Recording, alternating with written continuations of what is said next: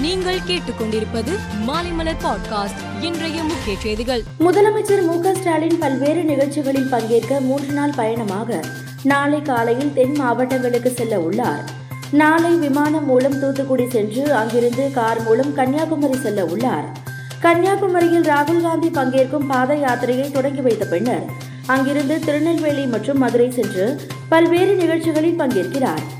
அதன்பின் முதல்வர் ஸ்டாலின் ஒன்பதாம் தேதி இரவு விமானம் மூலம் சென்னை திரும்புகிறார். கடந்த ஜூலை பதினொன்றாம் தேதி நடந்த அதிமுக பொதுக்குழு செல்லாது என்று சென்னை ஹைகோர்ட் தனி நீதிபதி தீர்ப்பு அளித்தார். இதை எதிர்த்து எடப்பாடி பழனிசாமி தொடர்ந்த மேல்முறையீட்டு வழக்குகளை இரு நீதிபதிகள் கொண்ட அமர்வு விசாரித்து தனி நீதிபதி அளித்த தீர்ப்பு ரத்து செய்யப்படுகிறது என தெரிவித்தது. இந்த தீர்ப்புக்கு எதிராக ஓ பன்னீர்செல்வம் தரப்பில் இன்று சுப்ரீம் கோர்ட்டில் மேல்முறையீட்டு மனு தாக்கல் செய்யப்பட்டுள்ளது. வங்காளதேச பிரதமர் ஷேக் ஹசீனா நான்கு நாள் அரசுமுறை பயணமாக நேற்று தலைநகர் டெல்லிக்கு வருகை தந்தார். அவரை வெளியுறவுத்துறை மந்திரி எஸ் ஜெய்சங்கர் சந்தித்து பேசினார். டெல்லியில் ஐதராபாத் இல்லத்தில் பிரதமர் நரேந்திர மோடியை வங்கதேச பிரதமர் ஷேக் ஹசீனா இன்று சந்தித்தார். இரு நாடுகளுக்கு இடையே உயர்மட்ட குழு பேச்சுவார்த்தை நடைபெற்றது. அப்போது இந்திய வங்கதேசம் இடையே பாதுகாப்பு வர்த்தகம் உள்ளிட்ட துறைகளில் புதிய புரிந்துணர்வு ஒப்பந்தங்கள் கையெழுத்தானது. ஆம் ஆத்மி தலைவர்களில் ஒருவரும் டெல்லி துணை முதல் மந்திரியுமான மணிஷ் சிசோடியா வீட்டில் ஏற்கனவே சிபிஐ சோதனை நடத்தப்பட்டது. இந்நிலையில் மதுபான ஊழல் வழக்கு தொடர்பாக டெல்லி உட்பட பல்வேறு பகுதிகளில் முப்பத்து ஐந்து இடங்களில் இன்று அமலாக்கத்துறை அதிகாரிகள் சோதனை நடத்தி வருகிறார்கள். மதுபானம் விற்க ஒப்பந்தம் பெற்றவர்களுக்கு தொடர்புடைய இடங்களில் அமலாக்கத்துறை சோதனை நடைபெற்றது. பாஜக கூட்டணியில் இருந்து வெளியேறிய பிறகு பீகார் முதல் மந்திரியும் ஐக்கிய ஜனதா தள தலைவருமான நிதிஷ்குமார் மூன்று நாள் பயணமாக டெல்லிக்கு முதல் முறையாக சென்றார்.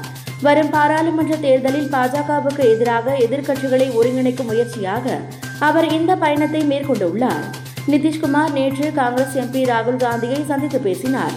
இந்நிலையில் இன்று காலை மார்க்சிஸ்ட் கம்யூனிஸ்ட் கட்சி பொதுச் செயலாளர் சீதாராம் யெச்சூரியை அவர் சந்தித்து பேசினார். சீனாவின் சிச்சுவான் மாகாணம் காங்டிங் நகருக்கு தென்கிழக்கே நாற்பத்தி மூன்று கிலோமீட்டர் தொலைவில் சக்தி வாய்ந்த நிலநடுக்கம் ஏற்பட்டது. இது ரிக்டர் அளவுகோலில் ஆறு புள்ளி ஆறாக பதிவானது. நிலநடுக்கத்தால் வீடுகள் குலுங்கியதால் மக்கள் வீடுகளை விட்டு வெளியேறி சாலைகளில் தஞ்சமடைந்தனர். நிலநடுக்கத்தில் பலியானோர் எண்ணிக்கை அறுபத்தி ஐந்தாக உயர்ந்துள்ளது என மீட்புக் குழுவினர் தெரிவித்தனர். ஐபிஎல் வரலாற்றில் அதிக ரன்கள் குவித்த வீரர்களில் ஒருவரான சுரேஷ் ரெய்னா. இரண்டாயிரத்து இருபத்தி இரண்டாம் ஆண்டு நடந்த மெகா ஏலத்தில் எந்த அணியும் அவரை எடுக்கவில்லை. ஏற்கனவே இரண்டாயிரத்து இருபதாம் ஆண்டு தோனியுடன் சர்வதேச கிரிக்கெட்டில் இருந்து ரெய்னாவும் ஓய்வு பெற்றார். அதன் பின் உள்நாட்டு போட்டிகளில் கவனம் செலுத்தி வந்த ரெய்னா தற்போது அனைத்து வகை கிரிக்கெட்டில் இருந்து ஓய்வு பெறுவதாக அறிவித்துள்ளார். இந்த தகவலை தனது ட்விட்டர் பக்கத்தில் வெளியிட்டுள்ளார். மேலும் செய்திகளுக்கு மாலை மலர் பாட்காஸ்டை பாருங்கள்.